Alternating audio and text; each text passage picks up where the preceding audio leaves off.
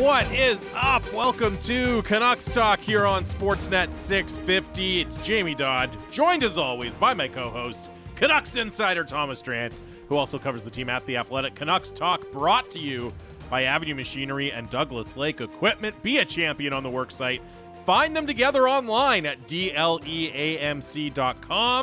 We are coming to you live from the Kintec studio, Kintec Footwear and Orthotics, Canada's favorite orthotics provider, supported by over 2,500 five star Google reviews. Find your perfect fit at kintec.net. 650.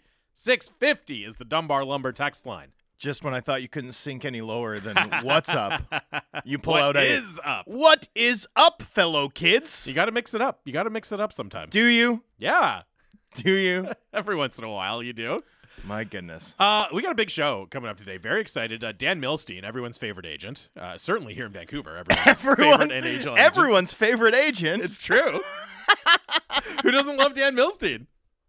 Uh, he's going to join us at twelve thirty. Uh, he's got lots of business going on, the people's champ, Dan Milstein. And uh, we'll talk to him about uh, all Hey. of his many Canucks-related clients as he, well. he is everybody's favorite radio guest. I'll tell you that. Hundred percent.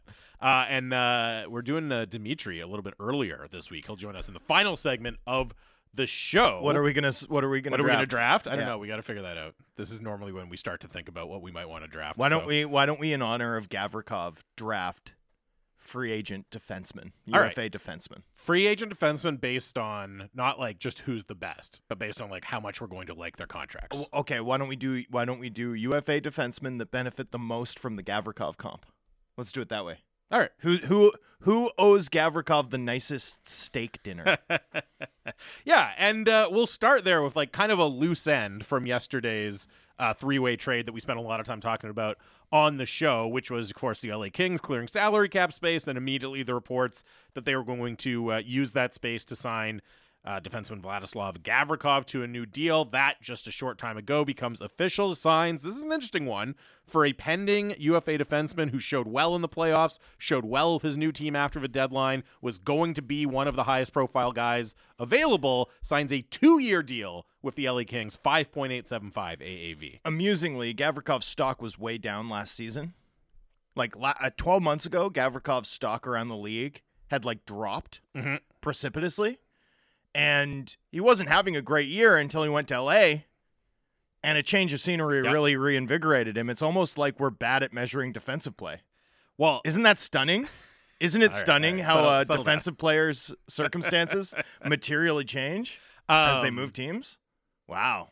The other thing, the other interesting thing is, and this is something that uh, Milstein's experiencing with one of his other high-profile clients, Ivan Barbashev, is just what uh, like going to a good situation and getting Totally. a chance in the spotlight. Now, obviously, Barbashev's played a lot more than Gavrikov. He's going all the way to the Stanley Cup final, but how much that can do for your reputation and your value around the league. His game is also really well suited for that Kings team, right? Like his length on the left side was just something they didn't have, and his ability to be like a, a really, really high quality skater who's a shutdown guy, even though.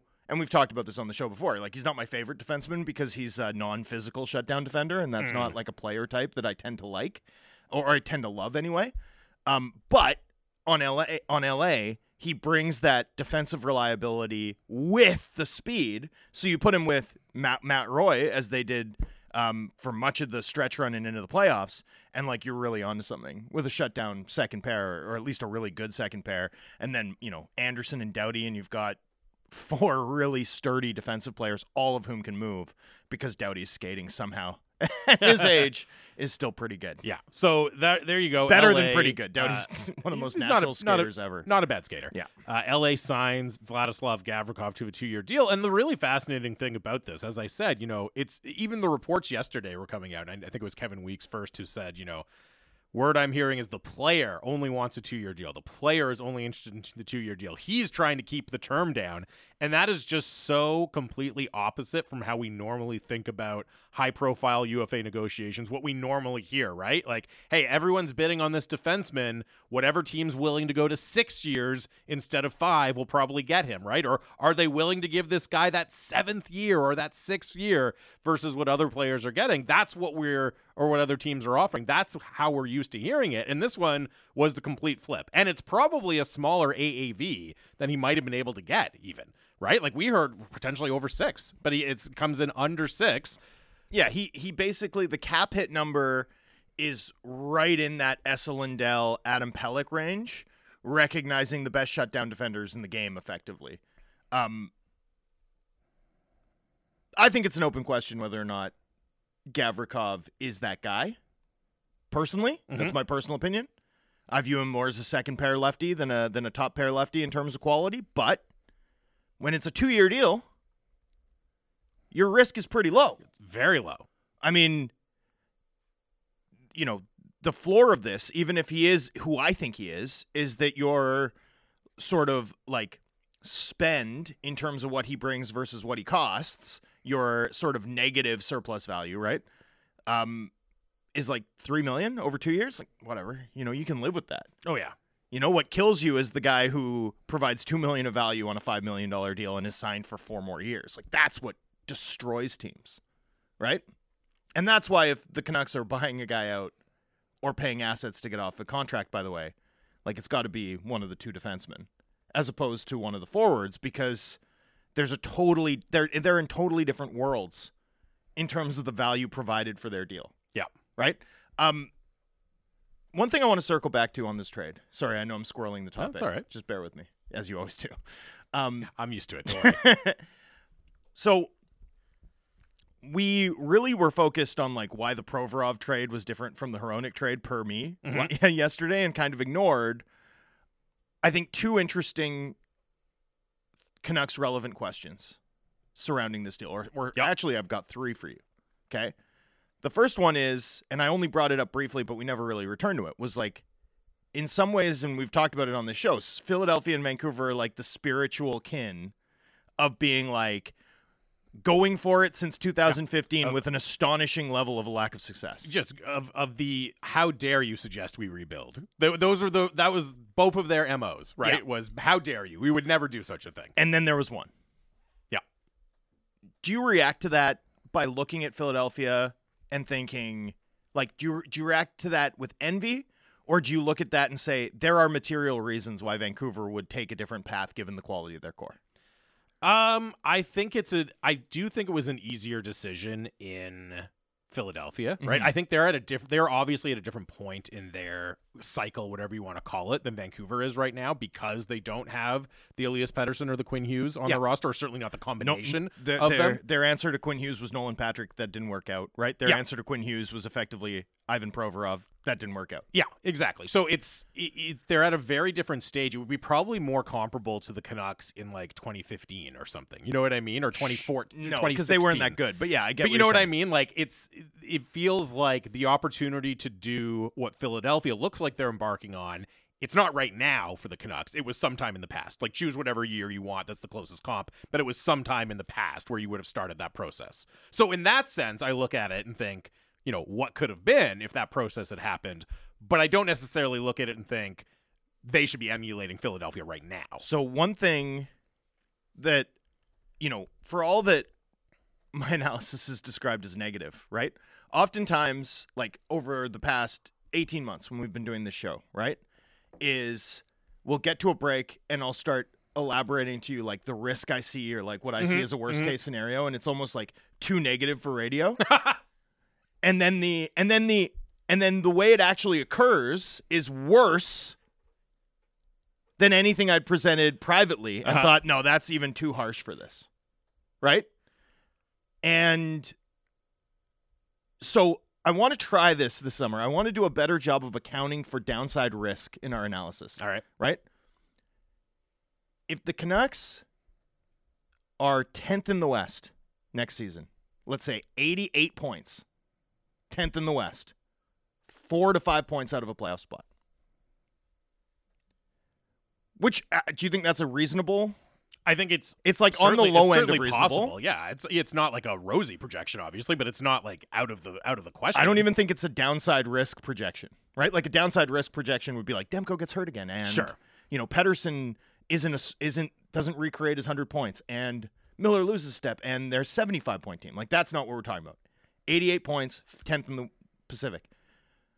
Would we then be at a point with this team having missed the playoffs for four straight years? Where you'd have to consider it. I mean, I think you got to consider maybe not exactly what we'll see what the rest of Philadelphia's process looks like, but I think at that point you have to consider something different. You know what I mean? It can't just be more of the same and the same types of summers. And every team's every team's circumstances are different, you know, and so the the process they take is going to look a little bit different. But whether it's a classic, you know, tear down rebuild or that point or something, but it's just it would have to be different, right? Like you can't just keep banging your head against that wall and coming up short over and over and over again and convincing yourself it'll be okay because you have Elias Pettersson and Quinn Hughes. Like they are phenomenal pieces to start building around, but if you're always, you know, maxing out your credit card to push in on one year, but it never works out, like there has to be a limit of that. If you never have the flexibility to build, you know, you're the ice follies. You have a couple good skaters and, and nothing of substance. Um so yeah, I mean that's just one thing I thought was was Yeah. what does this mean in the in the context of Philadelphia, the team that has been closest in overall worldview and priorities and stubbornness to the Vancouver Canucks, actually belatedly, you know, doing the Macklin Celebrini thing? Driving a tank down Broad Street. Philly was also always that team that uh, not just Canucks fans, but like any team around the NHL could be like, I wonder if we could convince them to take our bad contract. like they're just goofy enough, they might do it, and that seems to be out the window now too. So Well- that's the end of an era for Philly there. I'd even argue that like Vancouver and Philly have like traded the goalie graveyard back and forth. Oh, that's interesting. You know what I'm saying? Like when when Vegas or sorry, when Philly had some stability there with like Hextall, Mhm. right? Mhm. The Canucks had Nothing. nothing. Yep. And then the Canucks have this like short Kirk McLean run, or not short Kirk McLean run, but like a five year Kirk McLean run before he was a below average guy because the butterfly came in and his style was kind of passe. And then the Flyers have the Cechmanek run. And like since the Canucks have got Luongo, it's been like all bad news. Yes, it's been a tough scene for the Philadelphia Flyers, uh, and now And then- trade Carter Hart. Well, but but the Canucks goaltending was elite when Carter Hart fell off. Carter Hart bounces back this season. The Canucks have the worst, what, the second worst goaltending in the league. I mean, it's it's spooky. That's funny. They're they're playing like goalie graveyard hot potato. Yeah. the Flyers and the Canucks. Okay. Here's a fun one, and I'll invite the audience to be uh, engaged as well. The three team trade we saw pitted three different sets of priorities. Yep. All of which I think could realistically apply to the Canucks if you squint, if you sort of tilt your head in an angle and and and reframe the debate. The Kings were the team chopping or lopping cap space off the books, Mhm. right? The Columbus Blue Jackets were the team trying to accelerate out of a rebuild, adding the best player in the deal, quote unquote. And the Philadelphia Flyers were the team weaponizing cap space to maximize their return on a distressed asset. Which type of deal, which situation would you most like to see the Canucks be in this summer? Who most like to see them, or think that I will see them in? Well, just what with, what bill fits like what what shoe fits this team best? It's in a weird way it's probably the LA side of things even though they're that's like the biggest gap in team quality. Uh, although I know Columbus was awful this year but because it feels like Vancouver's materially better than the other two teams in this deal. yeah no no 100% but I, I'm just mean like LA's been a playoff team the last couple of years and you know they they have all the prospects coming and all that but it feels like the Canucks have already made their Provorov deal right and the Hronek deal so now, because of the and they're also the team with the most salary cap committed, if they're going to follow any of those priorities that we saw from these three teams, like it's probably the one that's most likely to happen is spending assets to create cap space so you can sign a UFA. Not a oh. UFA who's necessarily on your roster right now, but a UFA. So your argument is there's only one that's actually relevant to them at all. Probably. Like, w- th- is it possible that they could do another version of the Provorov Hronek deal? Yeah, it's possible, right? With a first round pick, with a you know they don't have a second to give up, but like If you're, if you're sending big money out, yeah, sure. sure. Something like that could happen, but I would say it's less likely than a, you know, a mid-round pick and a prospect to open up salary cap space to do Mm. something with. That seems much more likely than we're making a splash by trading Mm. premium draft capital at this point. Yeah, I mean, you know, part of my criticism of the Hronek trade and of Vancouver's activity um, ahead of the deadline was like they've only given themselves one path, and it's the path that you should only be on if you're an elite team, right? The shoestring path. right? That's that's been my issue with how the Canucks have set themselves up. That's why I keep referring to them as you know painted into a corner on or on the back foot. Um, all right, and then here's the other one. Here's the other Canucks rele- relevant question. It's pretty clear that Briere was the architect of this deal, right? But at what point does it become fair to look askance at this n- relatively new still Canucks hockey operations group and wonder, hey, where's your creative cap dump? Where, where's the deal where you guys position yourself as a third party broker to a deal that really shouldn't involve you otherwise? Mm-hmm. and you clear 8.6 million in long-term liabilities like where's your ability to be in that market It's tough because I think it's fair to look at it and up to this point say they have failed to open up salary cap flexibility. I think you could make an argument they misread the market on players like Garland and Boeser last year, and that now they're in this position, and also because of the com- new commitments they've added. yeah But sorry with boeser and miller no, and Garland because of uh, I I think they probably could have traded Garland at a less like at, at more value last summer than they could now. yeah maybe i mean i mean they were there were there were talks and like teams were they were definitely shopping garland ahead of the draft and teams were not reluctant to part with much then so i don't know that the Fair enough. the the it, the market was not robust last year I think it's less robust now. well But that's again, I'm not an insider. I'm not so No, no, no. I think you're right, but the problem he now isn't like there are teams, make no mistake,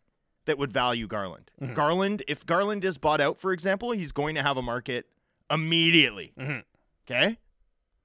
So it's not that he has zero value. It's that his value is polarizing. There are teams that really value him and there are teams that don't. So if you're a team that really values Garland and you know you're one of a few, right? It's like the guy you have 25th in your list for your fo- fantasy football draft, but everyone else has 45. Like, are you Yeah. taking him with a second round pick or early third? Are you taking him at the 2 3 turn or are you waiting another round? You know how you know the score. Mhm. It's the same thing. So teams aren't exactly going to throw the Canucks a life preserver here. yeah, exactly. But again, my I I think there's you're more likely to get some sort of tangible return last summer. But Sure. anyways, my point is just because you can you can look back and have very fair criticisms about an inability to open up salary cap space, that doesn't mean I necessarily think they should go out and do what the Kings just did, which is pay to open up salary cap space this summer, right? Like just because you didn't find a way to do it in the past doesn't therefore mean you have to give up good assets to do it right now. Team run it back. Yeah, exactly. But if you're going to clear cap space, there's a cost to it, Yes.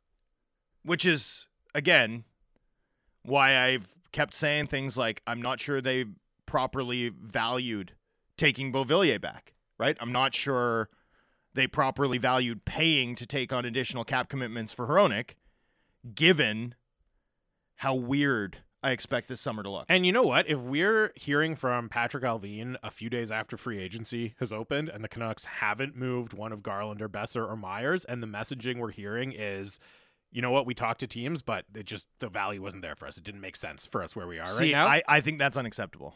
Really? But see, but uh, Yeah. why why why are they going to pay We're- the cost to get because off of it? because they came out in free agency and said we're comfortable with our ability and options to to move cap. We are going. They've projected confidence in this. They've talked about it as a priority. They've hinted uh, publicly and privately that they are going to be aggressive in moving cap space. So to fail to do so, even if they have the discipline to not overpay to do so, I, I don't think that's acceptable given the standard that they've set, given their own logic in explaining the way that they position themselves. I just don't see right now a way to do it that doesn't create significant pain, like an unacceptable level of pain in the future. That's the thing, right? Well, yeah, you may be right. I mean, you may be right. now, I if they We'll, we'll see. That doesn't I- mean there's I tend to agree with that you, doesn't mean there's see. no scenario in which I would like applaud them for doing it. But my point is, if it's just going to be a straightforward, like here's a second, here's Nils Hoglander, and and we're opening up five million or whatever of cap space for it, like. That feels like an unforced error. I'm not. I'm not going to say, well, hey, at least they stuck to their priorities and did it. It's just no. You you would have been better just to say, look, we thought we were going to be able to. The prices were too high, so we didn't do it. That that's what I would prefer to see Yeah, in no, that no, situation. fair enough. And, and I just think that exposes the flaw in the big picture strategy. I know we got to go to break because we got Dan Milstein coming up, so we can get back to this. Table this. But I later. do think you're like that's looking at it what i'm describing is looking at it over the next you know two months or whatever right? But if you stretch it back to the beginning of the tenure then you're right you shouldn't have added the extra commitments you had unless you were actually confident that you were going to be able to open up the salary cap flexibility in another way or prepared to pay for I it or whatever right? I mean- like so if you look at it from the beginning i get what you're saying it's been mismanaged but if you're just talking about it over the next six weeks or whatever i, I don't need to see them spend to get out of it Well, and it's the tears for fears thing. Like the the situation you've outlined for me, I think that's unacceptable because it exposes a level uh, of strategic misunderstanding cap wise that I think is really concerning for for this management group's ability to build a team. Like if that's how it plays out, Mhm. but I also think it's better than what I'd consider to be the worst case scenario, which is you strike out in finding a move and then either part with 11 to get off of a really bad deal or and this to me is almost worse cuz it's more cynical or you get to the very last day of the buyout window and then buy out Connor Garland even though he's like clearly the last of the quote unquote problem contracts that you Mhm. should get rid of but it's the you know Myers is unbuyoutable OEL is a little bit too very punitive expensive yep and Boeser's the contract this management group did, so that's an awful lot more difficult to explain internally. Um, that to me is like adjacent to the worst case scenario. Um, so yeah, I mean, I think, but I think all of those options are uh, really troubling, and, and I think warrant would warrant significant criticism given how this management group has discussed cap space, the the comfort that they felt in their options prior to this offseason, and what this team should be expected to do, having made the win now moves they have next season. Yeah, the tough thing about a Connor Garland one would be that he's also it also just clears the least space, right? Because he makes less than Boeser, he makes less than OEL, he makes less than Well, and Myers, he's got the extra year, and he got the extra problem. year, so it stretches on. Like that would be a really really tough one, and that's the kind of move that I don't want to see the team make uh, coming up in this off season. Um, some good questions coming in about. Uh, how players are going to manage the fact that there is still a flat a flat cap, but uh, we all know the salary cap is going to go up in the near future, and that's one of the things we will talk to uh, Dan Milstein next. Of course, NHL agent for Vladislav Gavrikov, Ivan Barbashev, uh, and a host of Canucks players. So we'll talk to Dan Milstein. That's coming up next. It is Canucks Talk, Sportsnet 650.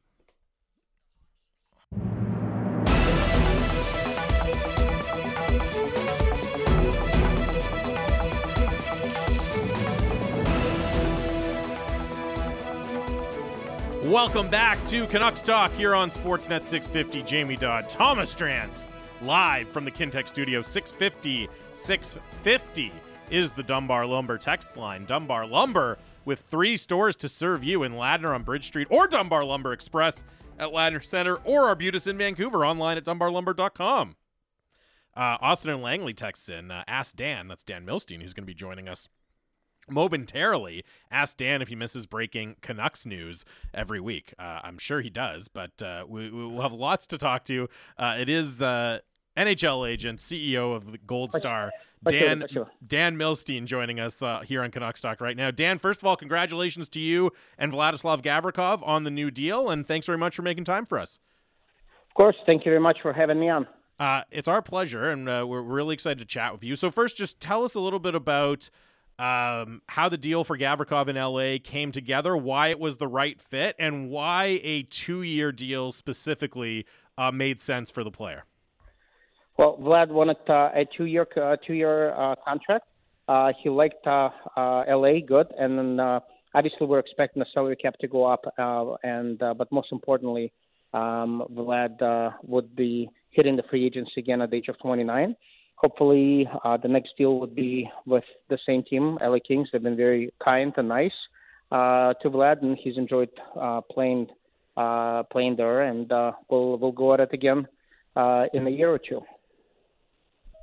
Dan, as we go through this offseason where the market is going to be shaped by sort of the last gasp of the flat cap era, um, you've done a couple of high profile UFA contracts that lasted two years. Obviously, Gavrikov and, and Andrei Kuzmenko in Vancouver, as our listeners will be familiar with. Um, how do you talk through the unique cap situation and what it means for players when you're discussing options with your pending UFA clients? Well, um, it's no secret that the salary cap would go up significantly over the next couple of years. Um, and uh, each player has uh, unique uh, circumstances.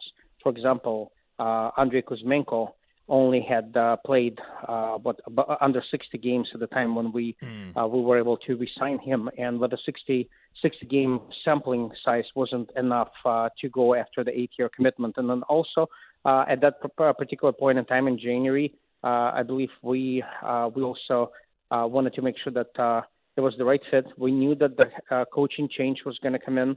Um, we also knew that uh, uh, salary cap would be going up, and uh, so there were many other factors, and uh, it was just the right uh, fit. The two-year commitment was good for the team, and also was very good for the player.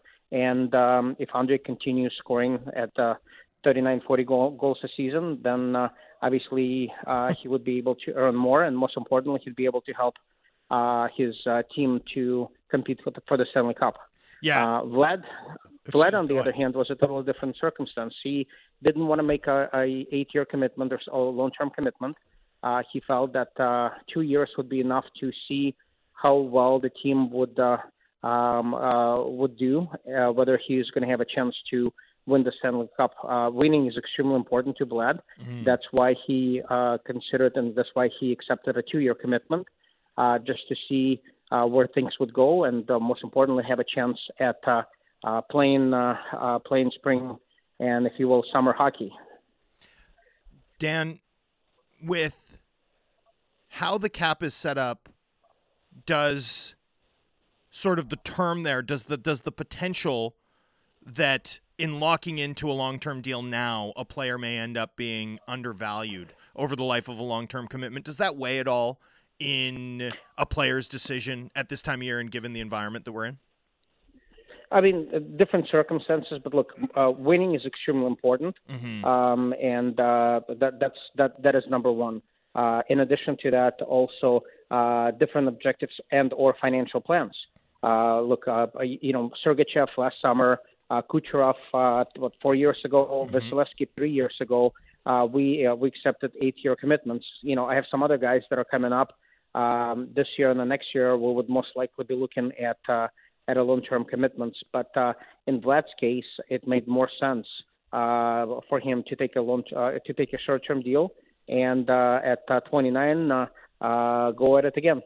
Yeah, you mentioned that, right? The opportunity to get back on the UFA market at 29. That'll be the same as the case for Andrei Kuzmenko, who's 27 now as well. How important is that? Just the ability to have another chance to go through the unrestricted free agency process before you turn 30 for these players. Well, uh, uh, uh first of all, it's nerve wracking as you as you can imagine. Sure. yeah. Uh, for the for the player, for the family, uh, and stuff like that too. And then usually guys uh, don't want to move the teams, but sometimes you know things happen in life. And in some cases, it's about maximizing your income potential uh, to the max. Sometimes it's about winning and uh, uh, and winning more than um, more than not because look, uh, uh, in in the in the end, no one's going to remember you because you made. Uh, you know, uh, six point one million dollars versus five point eight, but uh, everyone's going to remember uh, uh, you winning the Stanley Cup, and the memories uh, for yourself and your family and loved ones uh, uh are forever. Dan, I want to talk about another pending UFA client of yours who's still playing at this time of year and uh, isn't just still playing, but is a dominant physical force in the Stanley Cup final. You represent Ivan Barbashev. Um, what what has this run meant to him? How impressed have you been by what he's accomplished here? Well, uh, Ivan um, uh, hopefully would be a two-time Stanley Cup champion, um, and uh, you know, obviously, you know, uh, we have players on both sides here. But uh, mm-hmm. Ivan's been outstanding. He played the same way back, and he was obviously a little bit younger and had different role in the team. But he was dominant uh, in St. Louis's run for the Cup back in 2019. He's doing it again. Um, I think he um, he fits uh, well with the teammates. Uh, for Ivan, it's about winning. He was extremely excited when he found out that uh, um, that uh, uh, Vegas was the team interested and was about to make a trade. And um, you know he's uh, he's having one hell of a uh, spring, and uh, hopefully soon he would uh, have an opportunity to lift uh, yet another Stanley Cup above his head. Yeah, one one of the interesting interesting things about both Gavrikov and Barbashev, obviously pending UFAs now Gavrikov has signed, but they get traded at the deadline. They go to new teams, and they both play really really well. And obviously, everyone knew they were good players before those trades, but I think they really got a chance to show what they can do and show their value. And it's an interesting thing because you don't get to have a say in where you get traded to. What was your reaction, and what's your reaction generally if a client of yours gets moved at the deadline to a new situation? Well, m- more so than not, uh, we were expecting. And obviously, in Ivan's case, uh, he decided not to resign with St. Louis, so we knew that uh, uh, St. Louis wasn't making the playoffs. And same thing in, in Columbus's case. I mean, unfortunately, with Columbus, uh, Vlad uh, uh, was a healthy scratch due to due to the possible trade for what, if I recall correctly, about nine games or so. Uh, so obviously, it was not good to just uh, you know be taken out of the lineup and uh, watch your team lose every night uh, from upstairs. But uh, uh, you know, it was not a surprise for uh, Vlad uh, and or for Ivan that they were going to be moved to the deadline, and uh, we, we were just basically sitting there and waiting for it to happen. And you know, again, both of them have fit so well with their new teams. Obviously, Barbashev still, and Gavrikov when he was playing with LA. When you would get a, a, a player on the uh, to unrestricted free agency on the free agent market, as you said, there's more than just money. How important is fit and making sure you find a team with the right spot for you to play, where the player is going to be able to uh, get the most out of himself on the ice? Well, yeah, you, know, I just heard a very, very interesting quote from one of the players that you cannot feed your family with the medals. Um, and so, obviously, my job as an agent to make sure that they get the most value, the most dollars, but at the same time, we want to make sure that they're in a perfect fit. And so, as an agent, you look for the best opportunity for the player, for the family, um, and uh, and at the same time, once again, I cannot feed a family with the medals or with a former, you know, with uh, you know, just uh, uh, so uh, obviously maximizing the income potential is as important as winning. Dan, turning you our attention to some of your Canucks clients, I just want to ask you about Ilya Mikheyev. Last we heard from him on Locker Room Cleanout Day, his recovery was progressing well. He expected to get back on the ice. I think it was June, uh, sometime in and around there. How's his recovery progressing in the two months since? He is. Uh, I, I, saw him a few days ago. Um, we, uh, you know, obviously we chat almost uh, daily. Mm-hmm. He's in good spirits. He's recovering nicely. Um, he's back in the gym um, and sometime uh, late June, early July, he would uh, start skating. Uh, so we expect a full recovery, and and uh, hopefully Ilya would be ready for the start of the training camp. Do you get the sense that uh, we didn't really get to see the best of Ilya Mikheyev in a Canucks jersey? I mean, he was he played very well and he was very productive, but do, do you think he has even another level uh, to reach when he comes you, back healthy? You absolutely you absolutely have not seen Ilya Mikheyev. you will see Ilya Mikheyev come come this fall. Um, unfortunately, he got injured uh, uh, early in the preseason, and um, he was um, he was at 40, 60 percent. Uh, so you, you, have not seen Ilya Mikheyev that you will that I promise you you will see later this season or this next season. For Canucks fans active on Instagram, uh, tracking Andre Kuzmenko's global travels uh, has been an interesting part of this offseason. He's an interesting guy, isn't he, Dan? Like he, he doesn't seem he is, wired uh, he, like he an is, average hockey player. Uh, well, you're gonna make me tell some of his secrets, but okay. so Andre, Andre is at an undisclosed location somewhere. I'm not telling you where, but uh, in in, uh, in, uh, in in a very very very nice area. But let me tell you about something about Andre. Andre has a um, uh, he has a coach who lives with him. It's the same coach who has had and trained Pavel Datsyuk off ice for a number of years. So um, so uh, uh, this person, the coach, is with uh, living with Andre, uh, working with him every single day. So Andre is uh, has learned obviously a lot from his first pro year in North America, um, coming obviously out of Russia KHL, and some uh, and so he's taken his uh, uh, physical condition to the next level and um, so he's very serious about it. Like I said, he's got a uh, he's got a personal uh, trainer who's with him 24/7, and uh, I told him to sit as far from the table as possible, and so he's doing just that. Uh, and uh, so you will see a newly new and improved Andrei Kuzmenko. Uh, we're in conversation. That's advice I need, by the way, Dan. Sit farther away from the table. Yeah, I wish I wish that worked for me. Unfortunately, uh, in, we're in conversation with NHL agent Dan Milstein here on Canucks Talk, Sportsnet 650, and you know Kuzmenko, he had such a, a successful first year in the NHL coming over from Russia. You know, the Canucks make the coaching change and Rick Tocchet comes in. And I think it's fair to say that there were times where Tocchet challenged Kuzmenko, maybe wanted to see certain uh, things change in his game. How did uh, how did Andrei Kuzmenko react to the coaching change and, and some of the things that Tocchet was asking from him? So, first of all, um, it was not a successful campaign last season. Uh, I'll leave you with this quote Success is never owned, it is rented, and the rent is due every day. So, Andre uh, was borrowing the success and worked hard at it each and every day, and he's going to do the same thing this summer. Uh, but uh, he uh, obviously he uh, he accepted the challenge from the coach. He worked close with Rick Tocchet, um, and he um, you know he he's taken the game to the next level. There are some some things that Andre is working uh, on right now to improve, and so so that by the time next season rolls, uh, he'll be in much better position to take his game to the next level, and uh, hopefully he'll score more than 39 goals. Uh, that would be great. A lot of Canucks fans would be very excited about that. Dan, we really appreciate your time. I know you got a busy schedule. You got to run. Thank you for making time for us, and congratulations again to you and uh, Vladislav Gavrikov on the new deal. Thanks, guys. Thanks for having me on. That is Dan Milstein, CEO of Gold Star Hockey. Uh, my favorite NHL agent. I think most people's favorite NHL agent, certainly here in Vancouver, with the amount of airtime he gets. Uh, the people's champ, Dan Milstein. A fantastic, a fantastic uh, answer there on Andre Kuzmenko. You know, sounds like he's having a big summer. He's trying to have a big summer, per Rick Tocchet, right? Training with Pavel Datsyuk's coach, sitting far away from the table. There you go he's working on his reach.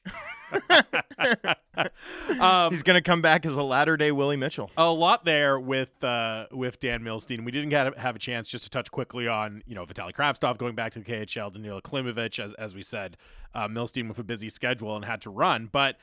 You know, we started off talking about just kind of the dynamics of okay, you have a high profile UFA and they choose to only sign a two year deal. And he kind of walked us through the considerations. You know, every player is different. Uh, Tyler texts in, why would Elias Pettersson sign a deal uh, until uh, sign a deal until at least next trade deadline when he knows what is happening with the cap.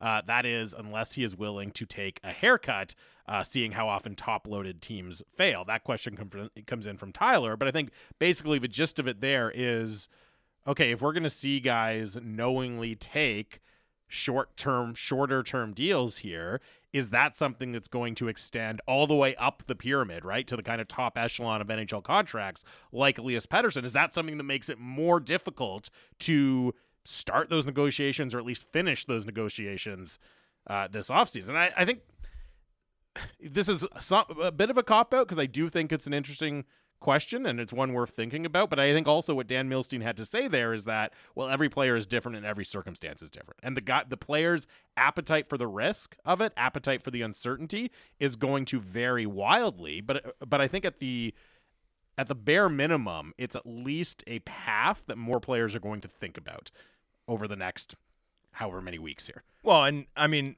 you know, in some ways, Milstein wasn't going to tip his hand, but it's pretty clear that he's advising clients to to gamble on themselves, bet on themselves, right? And and I don't think that's a bad approach. In terms of Pettersson, you know, I'm of two minds here because on the one hand, Cole Caufield just signed for eight years and he's a CAA client, mm-hmm. right? Represented by JP Barry and uh, and Pat Brisson, I think is the primary on his file. So clearly CAA is not queasy about the possibility of going long now. On the other hand, Caufield was up. He had to sign for something. Yep. So it was bridge or this. And this gets him paid an awful lot more, an awful lot quicker than doing the two year deal, right? Like for Cole Caufield, doing a two year deal means making five million in the next two years as opposed to fourteen, right? I mean, it's a huge difference. Maybe it's more than that, but it's not a lot more, right? Like we see those bridge deals. If you're only doing a two year deal, you're looking at probably like five million, five five million per maybe mm-hmm. with his production profile. Um, you know, you get up to three, you probably get up to seven, uh, maybe six. So anyway, there was real significant short-term incentive for him to go long. Pettersson's not done his deal yet, right? That- like he's gonna a huge part of this. he's gonna play next season anyway on his next contract, regardless of whether or not he extends quickly or not. Um, so I suppose that alters the balance a bit, but you know I don't know that it's Well, the other part of that, though, the flip side of that is that everyone kind of is going in at least slightly with eyes wide open about what's happening with the cap, right? So, like, if I was Elias Pettersson's agent or representation, you know, part of me is saying, well, yeah, the cap is this right now, but we all know where it's going, and and my, and this deal is not even going to kick in until that year. So, I, I like, I, to me, you're almost already negotiating in the no longer flat cap world if you're in Elias Petter's situation you have one year left on your deal, right? Because you're saying, hey, it's not even going to kick in until the cap starts going up. So why am I going to pretend like we're still living in flat cap world? But then you're subject to how willing a team is to accept a rosy projection, right? And if there's one thing I know about teams, or at least the people actually like, I mean, GMs are a different story, but like the the people who actually manage the cap day to day and have the mm-hmm. spreadsheets and, and look at this and worry about this and lose sleep over it, right? They're the most conservative prognosticators you'll find. Like you talk to an actual cap guy and they're like, I'm assuming no growth. And it's like going to go down. and like, and wait, what? And the conversation around the cap is like, it's going to go, you know, and they'd be like, look at the housing market. like, they raised interest rates. This isn't secure. So it's just, I mean, that's that's a dynamic, right? Like, well, and I guess it's, it, it's it's. I'll add it to my pamphlet, right? Players that like their coach, very short pamphlet. Okay, um, coaches that like their team, even shorter pamphlet. Capologists that think the cap will go up, extremely short cap, uh, or sorry, Ex- that are counting on the cap going Yeah. up.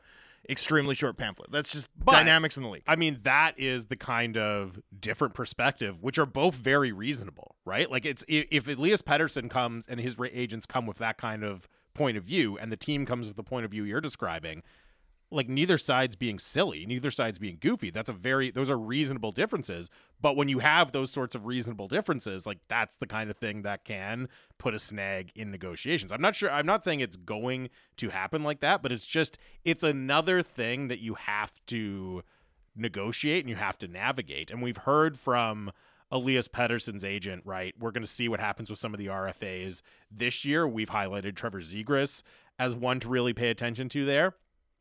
Again, though, Zegras' contract is up, right? So his deal is going to go into effect this year. His deal is going to go into effect in the flat cap environment, uh, and that could be something that changes it a little bit uh, from a from an Elias Pettersson perspective. Uh, by the way, Dan Milstein was talking about, you know, hey, Andre Kuzmenko is 27, signs a two year deal, gets to hit UFA again when he's 29. Same thing with Vladislav Gavrikov. Uh, Ivan Barbashev, also 27. So if you wanted to start uh, getting your your prop bets in, I don't know if you can do this anywhere, but on Ivan Barbashev signing a two year UFA deal, that becomes a very interesting Well, proposition. And and this is what's interesting about it, right? Is is these guys are really rolling the dice, right? Like Gavrikov turned if we're being real, right? Like a really strong 12 week run into a perch at the top of a group of UFA defensemen like I mean I mean I was saying I thought he'd be the highest paid guy by AAV, 5.7. I think that puts me in with a shot. I still I I, I think, Severson, Severson will, beat will it. come out. Yeah. I think Severson will beat it, but I it puts him in with a shot without question. And so, you know, the but but that was like he was in an extremely strong negotiating position Mhm. coming off of a, you know, level of playoff form that caught the eyes of the league. Uh, Andrei Kuzmenko was in the midst of a career year. Now, as he said, Kuzmenko didn't really have the body of work necessarily to get the home run sort of long term deal. But, but I mean, Yeah, he was shooting the lights out. Kuzmenko, in a way, it makes more sense for that reason, right? Because you don't necessarily, you could see even a one year or a two year deal, like, hey, do it again, and then really put yourself in a position to cash in, right? Well, for sure. But also, you know, if I'm the player, I'm like, man, be nice to get paid off of that. Be nice to get paid off of that. Well, And and Barbashev, I mean Barbashev, this is the Bryan Bickell run. Like Bickleshev. That's that's basically what we're seeing. you know, like the the backyard of players that have had killer performances in the Stanley Cup playoffs and gotten paid an ungodly amount of money that the teams almost instantly regret, like would fill a backyard, right? I mean, um, or sorry, would there's just like money lined underneath the, the, the grass. It's, I mean, Fernando Pisani is just like whenever every time he goes out to get a DQ Blizzard or something, he like goes out, puts the shovel in. Joel Armia, Yep. Yoel, Yo- Joel Armia.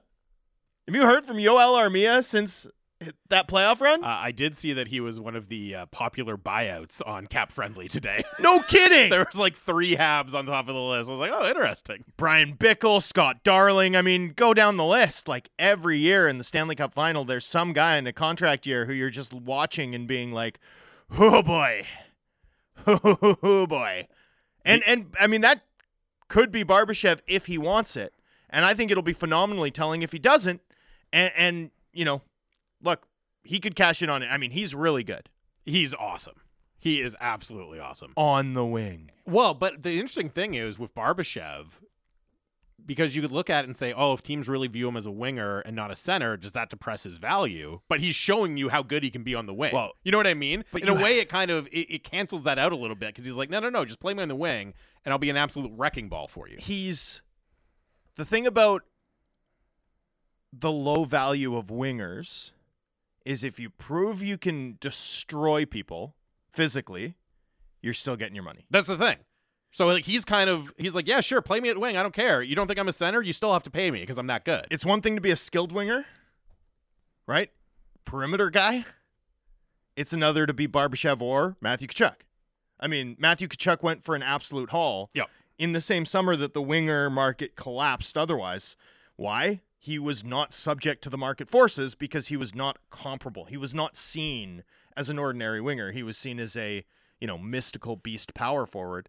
And and Barbashev's obviously not at that level, but his physical edge, the physical edge he's bringing makes him a distinct property I think from the, the, market the other interesting thing uh, that Milstein said in that conversation, and this is something he said to you and I right after Kuzmenko signed his new deal as well, which was, hey, it's only a two year deal. He didn't phrase it like this, but it's a two year deal, which means next summer, right after this season, these guys are eligible to start talking extension with their current team. And he kind of said in both cases, like, hey, in a year from now, we'll get going on the next one. We'll start talking about the next one and see if we can sign it. So it's two year deals that he's signing, but he's also very much kind of positioning it as, okay, we've done this one, and just in a year, if my client keeps doing this, we're going to be right back here. We're going to be talking about what that next deal looks like. It's not just, you know, two years and then we'll hit July 1st and see what happens. He's kind of already laying the groundwork for a further deal uh, with the current teams of these guys, which I think is a really fascinating negotiating strategy. And it's one of these things, again, that, you know, the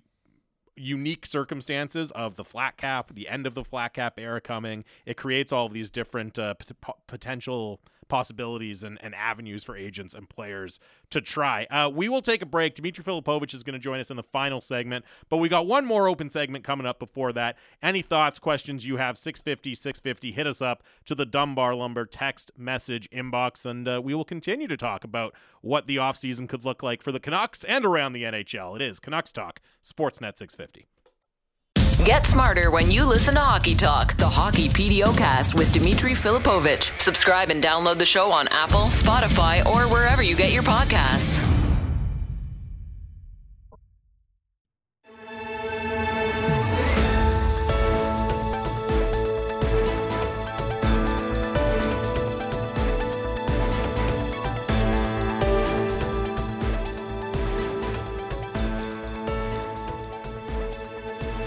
Welcome back to Canucks Talk, Sportsnet 650. And what's up? and also, what's up? Uh, Jamie Dodd, Thomas Drance here. Canucks Talk brought to you by Avenue Machinery and Douglas Lake Equipment. Be a champion on the worksite. Find them together online at dleamc.com. Coming to you live from the Kintec studio, Kintec Footwear and Orthotics, Canada's favorite orthotics provider, supported by over 2,500 five-star Google reviews. Find That's your a perfect lot of fit reviews. at it's so many reviews, really, when you think about it, at kintec.net. Uh, it's already gone up once from 1,500 Oh. to 2,500. I'm really excited for it now when it flips to 3,500. I'm like- going to be like amped. It's I'm like going to be you were- really, really fired up. It's like when you were a kid moving, uh, driving by McDonald's, right? Like Yeah. 99 billion Wow, served. when, they're, when are they going to change it? Like, oh, oh. yeah, that's exactly I how saw feel it about change once. I saw the number change once, and I like went to school and it. told everybody. Yeah, it was like a big moment in my life. Uh, it's going to be a big moment in my life. Your life peaked that day. How dare you, Dom? Uh, 650, 650 is the Dunbar Lumber text line. Um, before we get into the uh, Dunbar Lumber text line, there's a couple of questions I want to uh, I want to address in there. Just um, kind of wrapping up the the Vladislav Gavrikov talk, right? Because as you said, Guy, Kai at the top of the unrestricted free agent market for defensemen. He's off the market.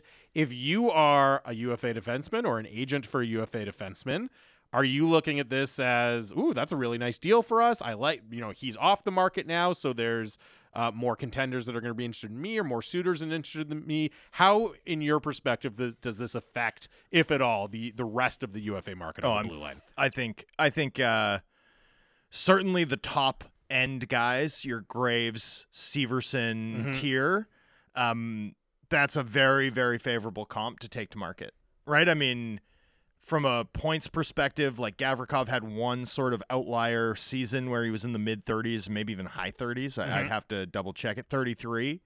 But I mean, we're talking about a guy with 82 points in 276 games. You know, obviously the defensive impact and the skating is is the big reason why he's getting paid the way he is. But if you're Damon Severson, you know, and you've been a 40 point guy, um, you know, you've you've scored 10 plus goals twice, um, you know, 263 points in 647 games. You know, you're you're looking at that and thinking, oh boy, like that's tasty. And, and I think for Graves too. I mean, Ryan Graves is no slouch, right? Ryan Graves has better five on five rate stats than Gavrikov. Um, granted, some of that is uh, as a result of playing on far, far more Yes, dynamic teams. Really, really good teams. But even if you look at it as uh, isolated to primary points only, right? Um, Graves shows well. You're you're I'm bigger than this guy, right? My my team had more success in the playoffs this year. I was a big part of that, and I have 100 points in 302 games. I've scored more. Yeah. So this is a very favorable comp for that scale of defender.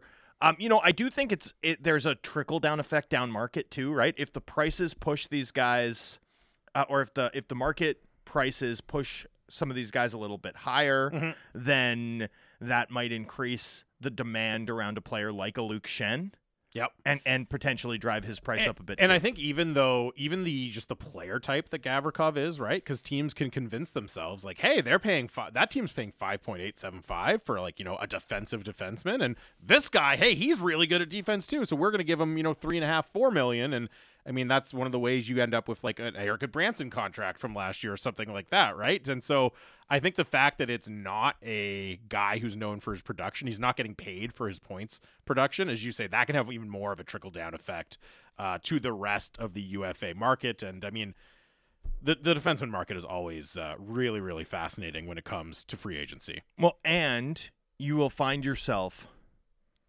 like there is a player that we are looking at as like a really credible option that for whatever reason the league will disagree with our assessment, right? I mean, Hmm. that this is the thing about the conversation around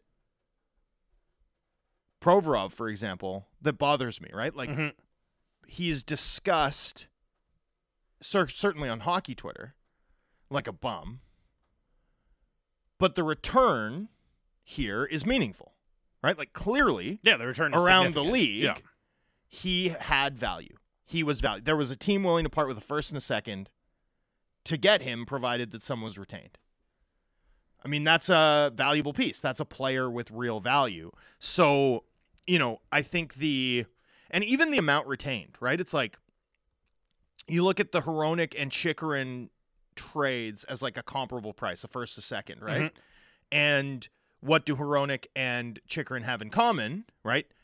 Multiple years of team control plus, you know, salaries under 5 million. So it's like we'll pay the price of these two comparable players provided that If the cap gets hit if it matches. under five million, yeah. Right? I mean, that's the logic from Columbus's end. Yep. So he he effectively was valued similarly, even if Philly ultimately you'd say their return is worse because they had to take back bad money. Yeah, and those guys all in the same age range as well. Obviously, Chychrun a little younger, Provorov's the oldest, Hronek in the middle. But basically, it's like, okay, if- you're a legit 24 four, to 26 year old who's making under 5 million. yeah, first and it is. second. first and second. And so, you know, it's an interesting dynamic there. But there's a guy, you know, maybe it's a, you know, honestly, maybe it's like, well, certainly I think it's Dumoulin, right? I think Dumoulin, people who, pro scouts who watch the games will understand how many clicks off his fastball Dumoulin Mhm. um, sort of lost. But there, there's you know some random dude in this uh, UFA defenseman class who's going to have value far l- more like far more limited value than we expect. Maybe it's Connor Clifton. Maybe maybe teams view him as a depth piece despite what he accomplished in Boston this past season. I think that would be wild. And if his market value is is underwater or lower than we expect, like teams should be falling all over themselves to clear space to bid there. Um, here's another under the radar winner here. Scott Mayfield. All right. Like Mayfield quietly has begun to play top pairing minutes Mhm. over the past few seasons, right? I mean, he was a depth guy three years ago, but he was a credible top four guy in terms of ice time last year. Then they changed coaches, and Lane Lambert rode him. Like he played a lot. He's right handed. He's physical. He's six foot five. He's six foot five. that like winner from the Gavrikov deal and also just winner from what Vegas is doing right now. You know what I mean? Like if if you're like, okay, teams are going to try to copy this, Scott Mayfield very well, very well positioned to take advantage. Will. I have sticker shock if Scott Mayfield is a five million dollar player over Nope. five years? I won't at this Nope. point. Uh, absolutely not. That's it. That like with all of the factors that you laid out and the Vegas thing, and you just look at like there's always one completely unexpected or relatively unexpected defenseman contract, right? And I think it could easily be him. If you're if you're like, hey, we need to add that guy, and Severson goes, or Severson's too expensive, and you want guy who's a little more defensive, Graves goes, Gavrikov's off the board, like somebody is going to talk themselves into this is the physical presence we need in our top four, right? And if you have the cap space, I- think you're going to see some team make that bet on Scott Mayfield not a bet I would be crazy about necessarily, depending on what the term is and all that. But yeah, I wouldn't. I w- that wouldn't shock me at all if somebody ends up uh, going there with Scott Mayfield. Uh, 650, 650 is the Dunbar Lumber text message inbox, and uh, uh, this is something I wanted to get into a little bit yesterday, but we got a little distracted by the uh, three-team trade, or a lot distracted, really. But uh, Todd has bad takes text in. He says, uh, Todd, good- Todd, by the way, always has good. I know he always has. He always has good texts I know. so but i hey, i can i can appreciate a little self-deprecating humor from todd has bad takes but anyway Sure, but it, but it's like Little John in Robin Hood. yes exactly 'Kay. Uh he says good athletic article today. He actually think I think he means the one you posted yesterday, but you did have a good one today too. Which, Which we one? Which one did I post yesterday? The buyouts one with uh, with harm. oh yeah, okay. Uh, anyway, so he says, good athletic article today, Drance, wondering if a Mantha for Boeser trade might make sense. Washington gets a younger, more productive player. Van gets a bigger, shorter term player at slightly less salary. That's from Todd. Has bad takes. And again, that ties into a piece you and uh, Harman had up at The Athletic yesterday looking at buyout, potential buyout players, not just for the Canucks, but around the NHL, what the cost would be, the motivation, the likelihood of all of these different potential buyouts happening. And, you know, much like Todd has bad takes was clearly doing, I was reading it through the lens of are there targets here that either if they're bought out, do they become targets for the Canucks? Or is there a situation where another team is looking at this and saying, man, we'd rather not buy out this player. Yeah. And is there something the Canucks can do Well- because they have guys like that as well? That's how how all buyout lists, like buyout candidates lists, should be looked at, right? Like all of these guys are also trade targets because they're problems that a team would view through the lens of we need to solve this if we can, right? So I think that's a savvy way of looking at it is is as a like backdoor trade, Trade targets, targets, list. like hey, Right. guys who are not are, are going to be available and not for much for potentially other distressed assets. Right. Oh yeah, this is your hockey trades options list. Yes. I, I mean, look, any deal where Vancouver, you know, like I I think Vancouver could move Brock Boeser from from the perspective of like, would you buy this guy out? Okay.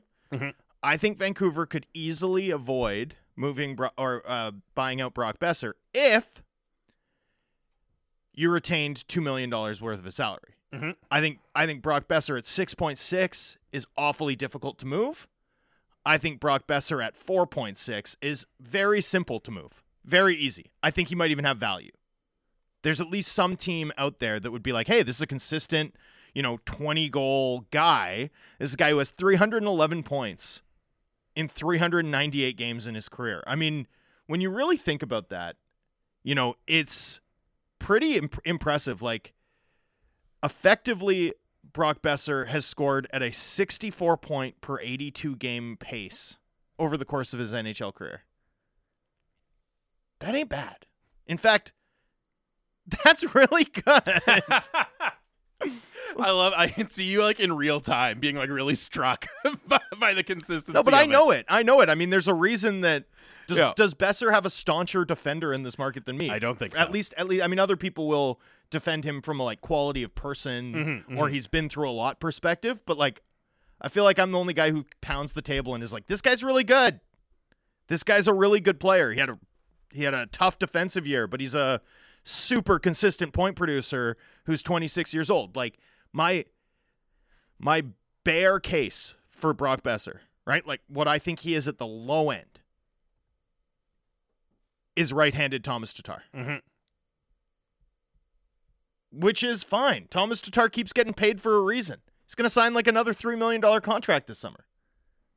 you know like anyway, what were we talking about? I'm sorry, I've Uh, The- completely lost my train Boeser of thought. for Mantha potential, but also just like the Boeser situation in general. If you're looking at selling him out or selling him out, buying him out versus Or selling him retaining out. versus you know, in general. Yeah, any deal I think where the Canucks take one of the one of that class of players, right? The Myers, Boeser, Garland, OEL tier. Mhm. Okay, so the the pro the, those are the what the The organization big itself would problem contracts. Yeah, except I they are so not They're not equivalent In a group. There's massive differences between them all, and they're all different lengths and different money and different performance. All of that. we but- should absolutely split.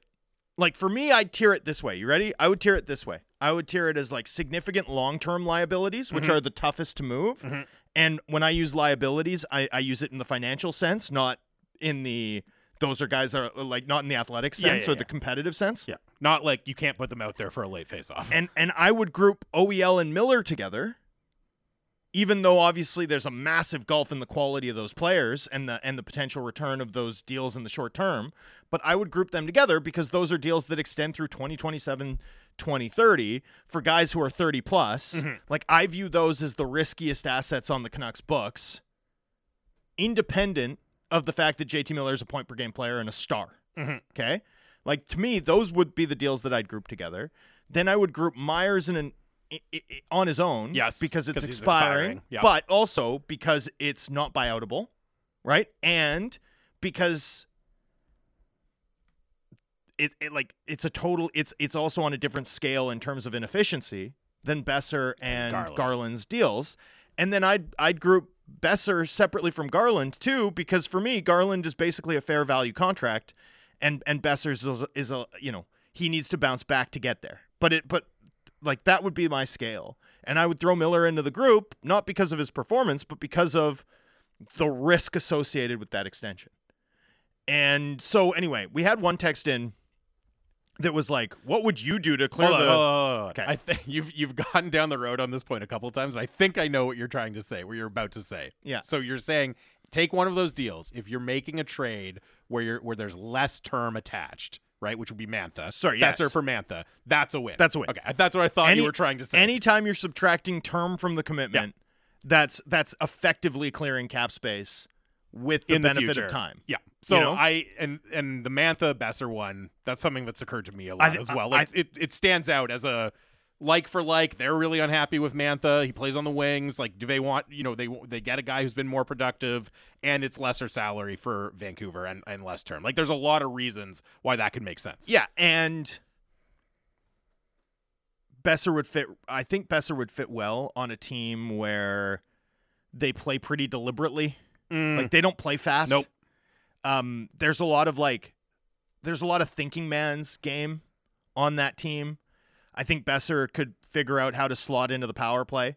Uh, you know, TJ Oshie's had some durability issues over the past two years, right? He, I mean, he hasn't played more than uh, He hasn't played more than um, 70 games since 2018, right? Like it's been a while since Oshie was um, like a, an everyday player from a from a health perspective.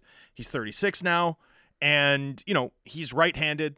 Profiles a lot like Boeser. They know each other well, right? Both both uh, University of North Dakota alum, and so you know, could Boeser end up filling Oshie's role when injuries crop up on PP1 for the Caps and and be a pretty good fit there? I, I mean, I think so. So, you know, yeah, I, I mean that one makes sense to me. Like that one makes sense to me. But again, I, I mean, if you're if you're trying to solve your cap issues long term, and and this is this is how I'd look at it, right? Like you start with the biggest liabilities you have, you know, and and for me anyway, if this team wanted to restore like long term flexibility and cap sanity to their books, you know, if you're if you're committing real assets or committing future cap space in the form of buyouts to get off of a deal like the only the only deals that i think really make sense to pay for to get off would be the really long ones Yeah. and and obviously i don't even think you'd have to pay to get off of miller i still think he'd have value so um, you know, that, that to me anyway, you start you start at the top if you're a team in Vancouver's position. Well, and that's why, you know, we get people texting in sometimes because we're always talking about, okay, what are they going to do with pick 11? Are they going to try to move it? Are they going to try to use it to clear salary? And people text in, you know, oh, my nightmare is that they use 11 to trade OEL. And I look at that, and I'm someone who just, as a basic rule, does not want them to use pick 11 to, to clear salary cap space, right? Does not want them to trade that pick. But there's a world of difference from using 11 as a sweetener to move OEL versus using 11 as a sweetener to move Myers or Garland or Boeser, right? Like that's the one contract where okay, yeah, it's a ton of pain to miss out on the player that you could draft at 11. That's really really tough. And yes, it comes back to the question of well, what would they turn around and do that cap space with? But or do with that cap space?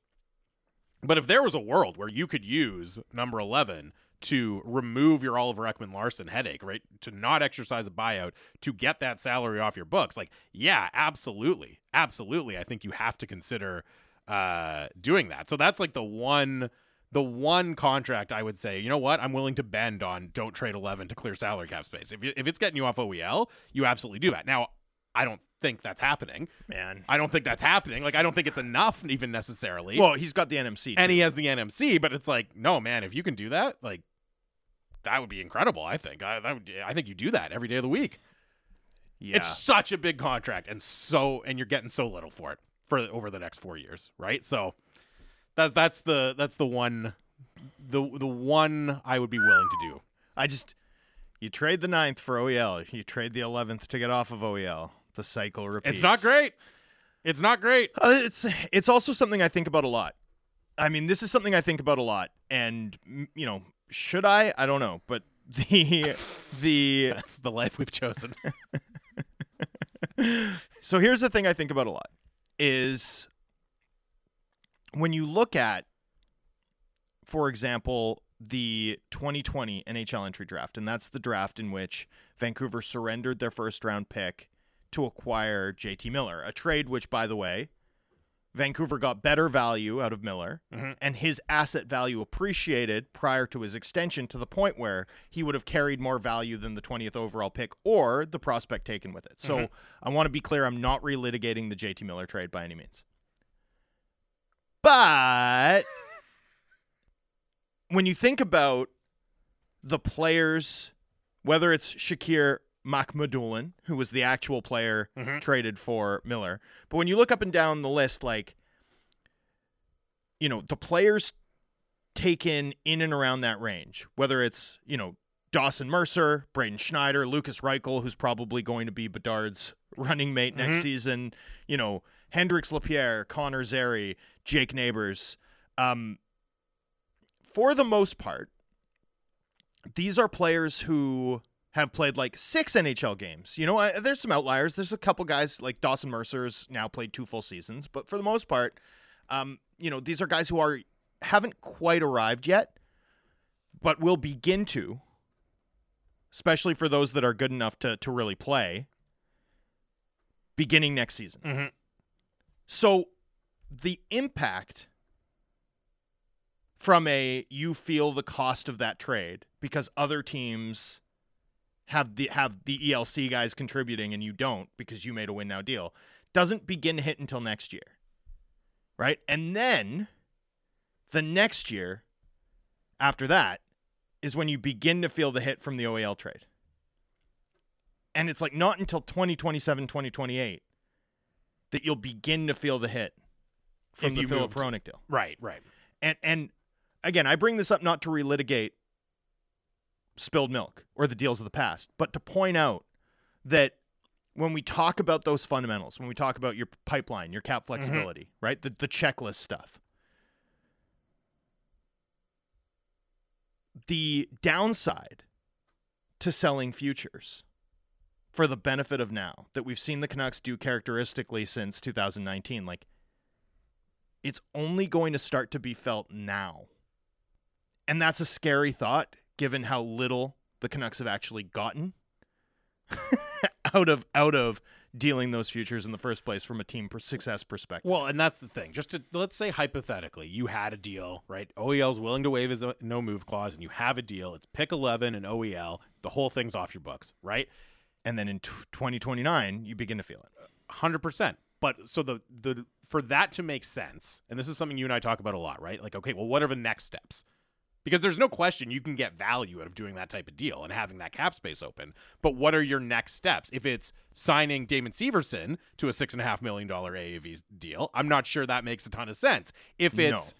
starting to do like the trade we saw from Philly, right, where they're taking on distressed assets and rebuilding their capital, their draft capital, which they can use to rebuild their picks, uh, uh, their prospect pipeline, right? If you're doing that with the cap space you open up, then I think it's worth it. I think it's worth that pain down the road that you're talking about. But yeah, if you're doing it, if you're missing out on 11 and you're just doing it to try to juice this team by a few points for this year with no concern for the future, then it wouldn't make sense. No, then right? it's- That like that that then it's just more of the same. But I Yeah. do think it would have you could do that deal in a way that was charting a different course for the team, right? But it would all depend on what actually uh, came after it in that case. But also, it's probably not going to happen. Yeah, so would be very there you go. tricky. Peak June seventh radio right there because it's probably not going to happen. This whole segment was. yeah, it was great. we had a text in that said this show's like Seinfeld. It's a show about nothing, and and I took that as a compliment. Well. I love it. It's like I'm gonna really burn these guys. Your your show is like one of the most popular television programs of all time. It's like ouch. Oh, you got us. You got us, buddy. Uh, speaking of, uh, I don't know, talking about nothing, uh, Dimitri Filipovic will draft something, but we'll talk about some real substantive hockey stuff. Uh, what's going on in the Stanley Cup final right now with our guy, host of the Hockey PDO cast, Dimitri Filipovic. Coming up next, Canucks Talk, Sportsnet 650.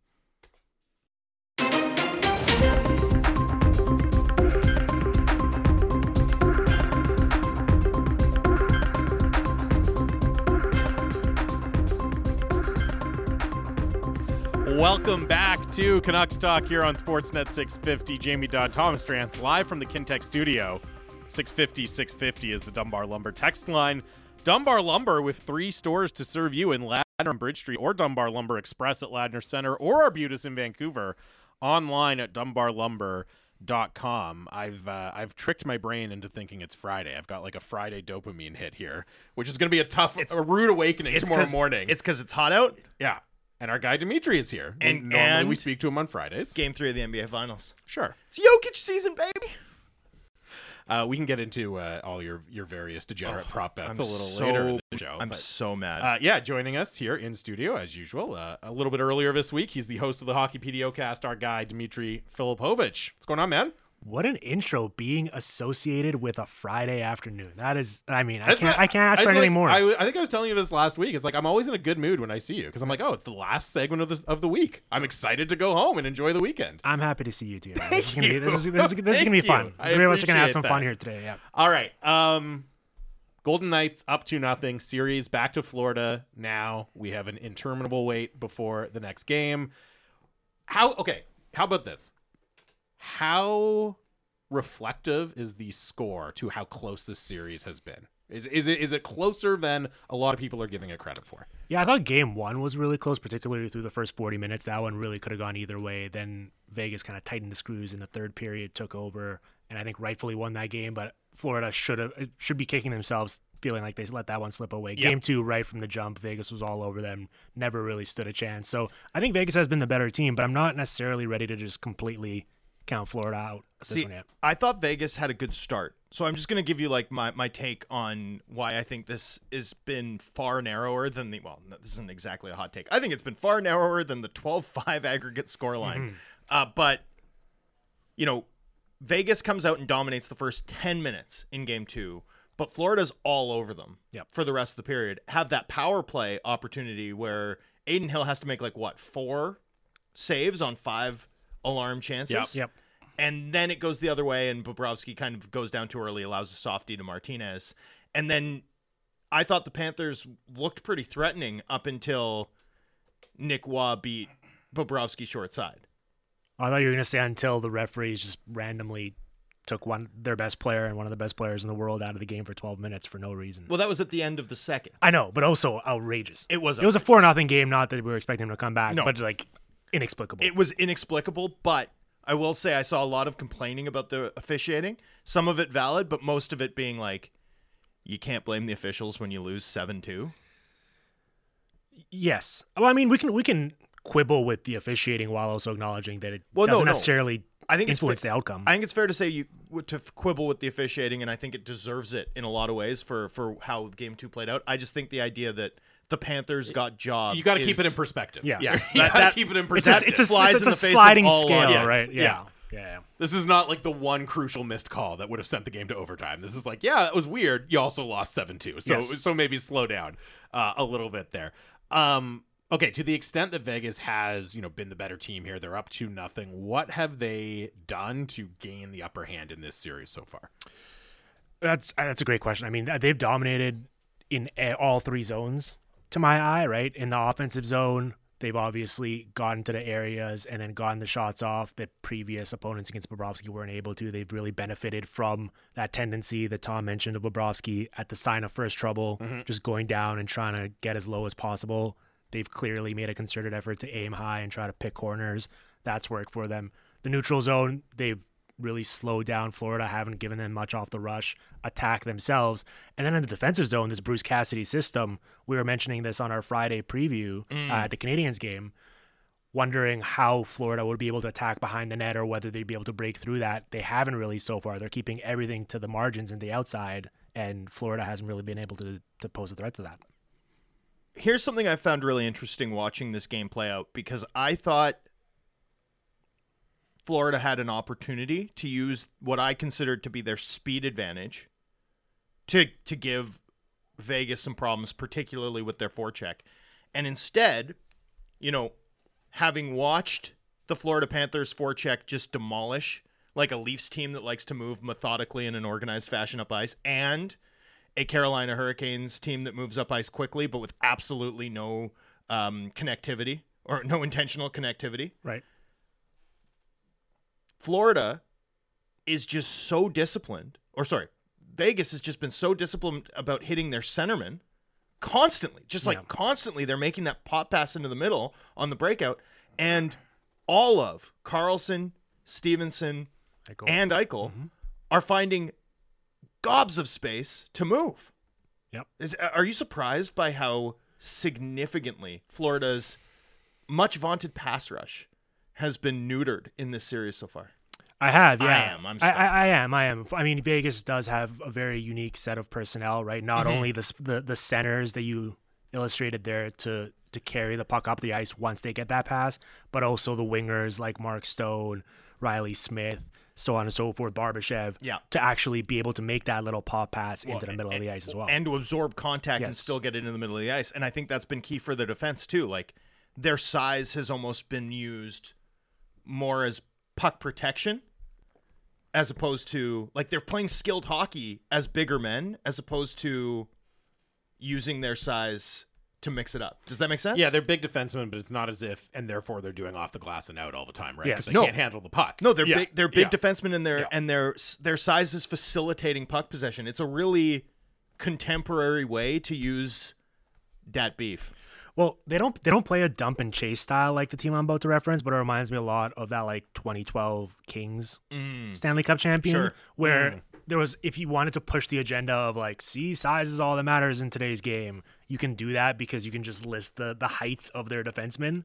But what you don't really acknowledge is that they're not sacrificing skill to do so, right? And Right. those players are very difficult to find. It's not like these guys are just like, all right, we're just gonna find the tallest six guys we can and put them on the back end, and Yeah. they're gonna do everything. It's like these guys are very good hockey players. Well, and I feel like we've internalized at forward for a while now. Like, it's not just size; it's what you do with your size and your strength. Like, if you can be really big, but if you're always on the outside, you can't get to the front of the net. It's not going to count for much. Versus if you're Brayden Point and you're winning all these battles and you're still able to get to the front of the net, it matters a lot. And to your point, Thomas, I feel like we're kind of seeing this on the back end with Vegas, right? Where it's like okay, you can be have really big defensemen, but what are you doing with that size? Are you still using it to play a puck possession game? And I, I wonder if that's almost the lesson is kind of taking some of what we know about forwards and how they use their size and translating it to the blue line here in this series. It is. There's one big lesson from this Vegas team that I really implore everyone to take, and it's at both ends of the ice, offensive zone, defensive zone. Under Bruce Cassidy, they made a stylistic change going from a quantity team previously under Pete DeBoer mm. to a quality team, right? They control shot quality at both ends of the ice, and that's a huge reason why they are going to win the Stanley Cup. And that's the biggest takeaway, not the size of this team. And that's a, a notable comparison to your least favorite team, the Carolina Hurricanes. There we go. Yes. oh man, I would have loved to watch them play against the Hurricanes in the Stanley Cup final. That would have been quite a matchup. I think the other big lesson, of course, is hunt for stars. Why did why did why did everyone not call on Jack Eichel? We all knew it too. Like we all knew it. It's it. I know it was risky, but it boggles my mind. Anyway, here's a here's another stylistic thing that I want to note. I've been really surprised as this series has gone along by how conservative Vegas has been in terms of sending pressure against the Florida Panthers. Mhm. It it feels to me like they only ever send one when Marc Staal is on the ice. Yep. And otherwise, they are they are backing off. They are spending a lot of like pressure arrives close to the blue, and it's so fascinating to watch guys like Montour and Mahura and some of the pressure breakers that the Panthers have Forsling that the mm-hmm. Panthers have on the back end because it feels to me like when you pressure them, they can beat your blitz. But when you don't, they sometimes skate themselves into trouble, and and I feel like that's been a, a sh- that that's another part of the series. Like, if you ask me, like, what are you most surprised by in in terms of what's unfolded? The two things would be this and how easily Vegas appears to have solved the Florida Florida forecheck. You mean the Florida's breakout in this sense? Yeah, Yeah. Yeah, well, for, um, Vegas runs a very passive forecheck in that way. Typically, they Mm-hmm. they, they mixed it up a bit against Dallas because I feel I think they like you know smelled blood in the water against Heiskanen in particular, just because like they were just beating him up all series, and by the end they're like, Sure. all right, let's kind of send the house at him.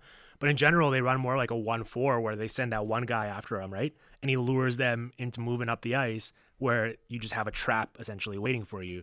And what they do really well is they turn that puck over, and then they're one of the quickest teams at flipping the ice and counterattacking off the rush, Right. right. And that's what they've done to Florida time and time again throughout these two games. So that's something to watch for, certainly. That's a good point. looks like Radko Gudas is going to play, although he was too hurt to practice today. Mm, that's not good. Sergei Bobrovsky announced as the starter. One would think that Florida will go 11-7 again, just to just to guard themselves against a Gudis departure, as we saw in Game Two. What does it look like for this series to flip in Florida's favor? Uh, I mean, they're first off, they're just gonna need a few more bounces. Like they're gonna Mm. they're be a bit, bit of luck. Certainly, they haven't gotten any bounces so far in these two games. I don't think they've played nearly as poorly as the scoreline would indicate. You know, you made this point when you and I did uh, our big series preview on my show, where you were kind of worried about Florida's depth and how it would hold up in a series against the deepest team in the league. And we've seen that as well, right? Yeah, in game two, Eric Staal got absolutely crushed when he was on the ice. Josh Mahura, without his regular partner Radko Gudas, Yeah, was on the not ice for three five on five goals against in like 13 minutes. That's been and a big we've problem. Seen Marc Staal look like Marc Staal Yep. far more regularly in this series than we did all playoffs combined. And Vegas's depth has been really good on Yes. the flip side. well, that No. fourth line is Unbelievable. unbelievable. Yeah. Yeah. um, Is that the best fourth line at this point? Like, there's no comparison between like Paille, Thornton, and Greg Campbell, right? Like, this is the best fourth line I can remember ever seeing. Well, it is because they have like a second line center. Yeah, centering seriously. So, and once again, everyone that's frustrated at Vegas for cap shenanigans or oh the league gifted them this team, anyone could have offer sheeted Nick Roy. Yeah. Anyone could have offer sheeted Well- Nick Hague. Also, they traded for him. Like none of those three guys were acquired in expansion. Yeah. Don't be mad at Vegas. Be mad at your team for not taking advantage of Vegas when they couldn't retain all these And players. how many like young rebuilding but want to take a step forward teams would have been thrilled to put Nick Roy in their top six? Right? Like absolutely thrilled. Like, wow, Yeah. this guy, he's huge, he moves, he's responsible. Like it, it would have been a home run, and now he's on the fourth line for this team. Well, let me let me flip this. So I don't remember who Nick Roy was traded for, but it was ridiculous, uh, and it was a trade with a smart team. It was a oh, trade it was with the the Carolina Hurricanes, Hurricanes. you know. I mean, Um, oh, it was uh, so Roy was traded by the Hala, right? Hurricanes along with a 2021 fifth for Erik Haula. So you turn Holla into Roy. You land Brett Howden right before the expansion process for a fourth because, of course, Vegas was um, not required to expose a player in the expansion process, and then they added Chandler Stephenson for a 5th Mhm. I mean, if you are literally conjuring quality defensemen or quality centermen out of thin air, uh, you're gonna have a good team. How do they do it? Great question. the Chandler the Chandler Stevens one Stephenson one is one of the wilder. See, I think the Brett Howden one is the wildest one because yeah, he looked he looked terrible. he he legitimately looked like he's couldn't playing on the wing though right now, right? I know, but he's been and good. Stephenson's at like been a stud center for them throughout the playoffs and and for many seasons now at this point. You know, like we always say, like, well, you don't- you don't just find those guys. You know what I mean? Like top six centers who can drive play for They you. in found the three of playoffs. They did. It's it's wild how they did it. It was especially with Stephenson is the one that really stands out to me. Yeah. I mean, two straight seasons, sixty-five points. I know. Well, playing with Mark Stone's pretty fun. I know, but that but that Caps team's also like really good at pro scouting. I mean, this is not. Yeah. It's not like they're like they're counting cards at the Bellagio. They're not, you know, hmm. off the strip somewhere. I mean, this is incredible. Honestly, I'm baffled by this.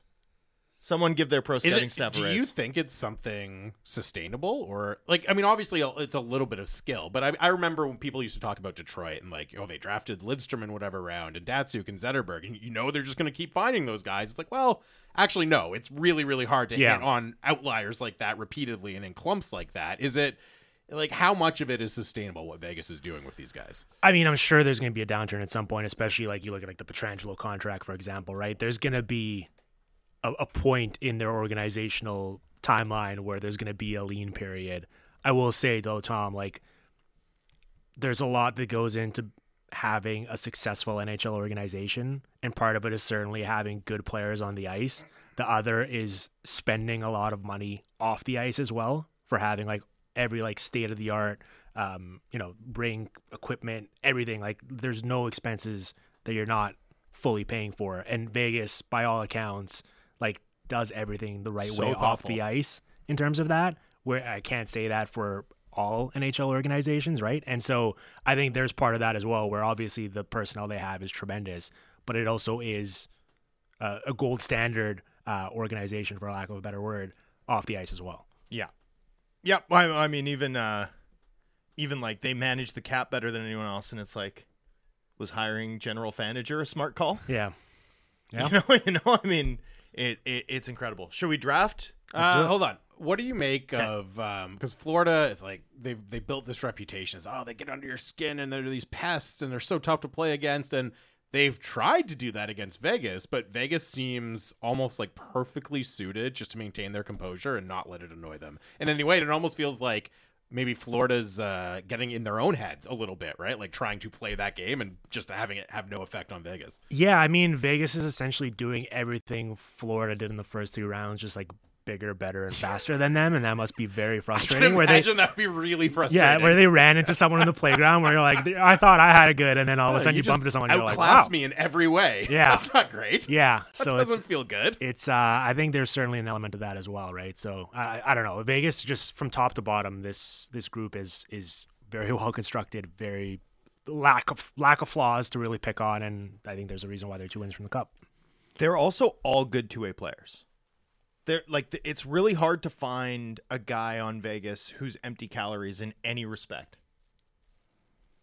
Is there a single guy you worry about having on the ice in any situation, right? Like obviously there's matchups you would prefer for different defense pairings and different lines, Yes. but is there like a oh man, this guy's out there against that guy? That's a panic scenario. You know, I guess we should actually include in the they find centers everywhere discussion. They claimed Michael Amadio on waivers, and I was mm-hmm. going to say to you, Michael Amadio to me is the only guy who I feel like is a passenger in any respect, and yet I also think he's good. Yeah, he's fine too. Like he's totally he can good. he can convert on a lot of the places on a lot of plays He's that he's set up. he's smart enough that he's defensively sound and skilled enough to punish mistakes, and that's I mean, what more do you need from a third liner? Like Yeah. that's perfect. They're complimentary third line player who And claimed he's- off waivers. and he's a right-handed centerman who's playing on the wing. Yep.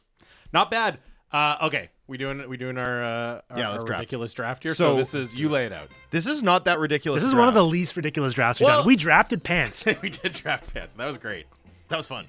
Um, okay, so we're drafting UFA defensemen, 2023 UFA defensemen, who benefit the most from the Gavrikov comparable, from the ability to take that Gavrikov comparable to market and be like, if that guy's worth seven five seven, I'm worth X. All right. So I want I want to hear the draft and I want to hear the explanation. I think I think we should let uh, our guy Dimitri pick go first? Okay. as the guest on the show.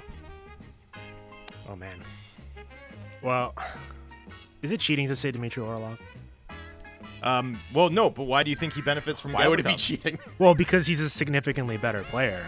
So if I'm him, I'm and his agent, I'm going to whatever team signing with Washington, uh, and maybe that's going to decrease his leverage a little bit because it seems like he's just going to go back. But he's clearly the best player at his position in this year's class, and that would have included Gavrikov if he had made it to the free agency. Fair enough. My, So- my, my- but I don't know that does like he he would have been the better best player anyway. Yeah, so you're And saying he's- you're saying not- this didn't really move it. I would say he's that not- well, no, complimentary. but I, I think to Dim's point, like if if worse players are getting better, uh, Yeah. good contracts, like that pushes you up. I would say say 'Cause you're like, nearly there has to be a gap between me and this guy. See, I would have said that See, that I don't buy that argument though, because he's he's a two way he's a different type of two way guy.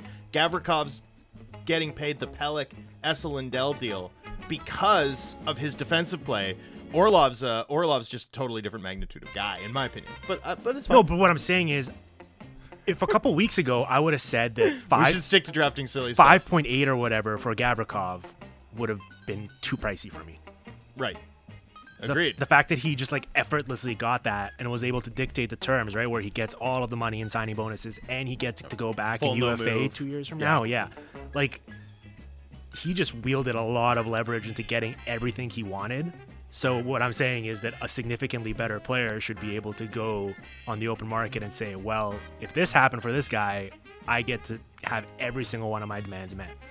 Fair enough. Yeah. All right, you want to go second? I'll go third. Uh, yeah, I'll go. Um, I'll go for my guy who I've been banging the drum for, really on pu- purely arbitrary reasons here for most of the week. But I'll go with Ryan Graves. Um, You've really been banging I'm the just Ryan like Graves really drum. taking a shine to Ryan Graves for whatever. Are you reason. representing Ryan Graves? Boy, I wish. What a what a career change that would be. No. Um, but like similar age, right? Left shot defenseman, profiles as a two way guy, and again, it's just one of the options for guys look for if a team is looking for an under 30 guy who can hold up in your top four, who can play meaningful minutes in a contender. Gavrikov's off the board. There's only so many options out there. One of them is Graves. That puts him up to do very well. All right, so I'm picking twice in a row, and I'm picking Scott Mayfield. Hmm. Scott Mayfield has under the radar started to play a massive minutes burden for the Islanders over the past two years. He's 30, but he's super physical. Between Vegas and the Gavrikov comparable, Scott Mayfield is set up nicely to clean up in free agency. And I'll go with Damon Severson.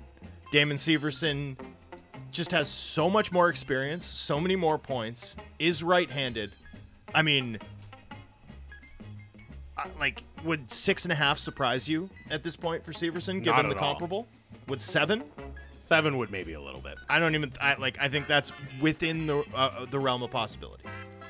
So you're ripping on Dim's pick because Orlov is so different than Gavrikov, and then you pick David Severson. Severson's less different than Orlov is. Bigger. He's lar- he's a larger man who scores or produces way less. Se- Wait, Severson is a You think larger- Severson is closer to Gavrikov than Orlov is closer? He to might be Gavrikov? physically larger. I would say Orlov plays a significantly more Sure, aggressive game. but but Severson's 6'2", 200 plus, and Orlov is not. Plus, Orlov's 31. Okay. All right. Yeah, he is taller. That's right. All right, I will take. Uh, It doesn't matter, but it's, Or should we should we sort this CapFriendly page by height? Like, is, is that is that the, is that, is that the what- assignment is here? that what this sorry, is? sorry. I thought I th- if you want to if you want to project salaries, Like, oh, Niko Mikkola, step right up. All right, he, he's um, actually a winner. He's a good pick. We're uh, Good we're- dark horse. We're going to we'll just do two rounds on this one. So I'll with my last pick, I will take uh, Carson Soucy for a lot of the Yep. same reasons. Lower down, right, but under thirty. Uh, bigger, has a bit of a two-way profile. You know, a track record of production, not eye-popping, but he's not putting up zeros out there. Seems like a good fit to make money off this deal. Do I get one more pick? Yep. Yes, you get the last Oh, one. okay. Justin Holl. There was no way he could come back to Toronto with the baggage there, right? Sure. But all of a sudden now Kyle Dubas gets another job. They def- they're gonna after Dumoulin leaves, they're gonna have some money open, need a defenseman, big guy, good zone entry defender. He's Give me at Justin he's had a Holl. couple he's had a good couple weeks. I would love it so much if Kyle Dubas acquired Justin Holl and Matt Murray in his first offseason with the Pittsburgh Penguins. or although- or Justin Holl and Michael Bunting. yes, yes. I would love to see Michael Holl sign a big contract. Holl? What did I call him? You call him Michael. Michael. Oh, I You got put, you stuck put in between Bunting, and Bunting, yeah. Yeah. Justin Holl. I'd love to see him sign up for a whole lot of money in a market like New York. You know, someplace that has like a New York Post style tabloid, so that we could get like the whole lot of money headline. Very good. Much like much like when the Toronto Sun ran the Maple Leafs give their fans the finger after they signed Jeff Finger in free agency. pretty was- good one. That was fabulous. That's a pretty good one. All right. Uh, thank you to Dimitri for joining us. Thank you to Dan Milstein for joining us earlier as well. We will be back tomorrow. You've got it on the home of the Canucks, Sportsnet 650.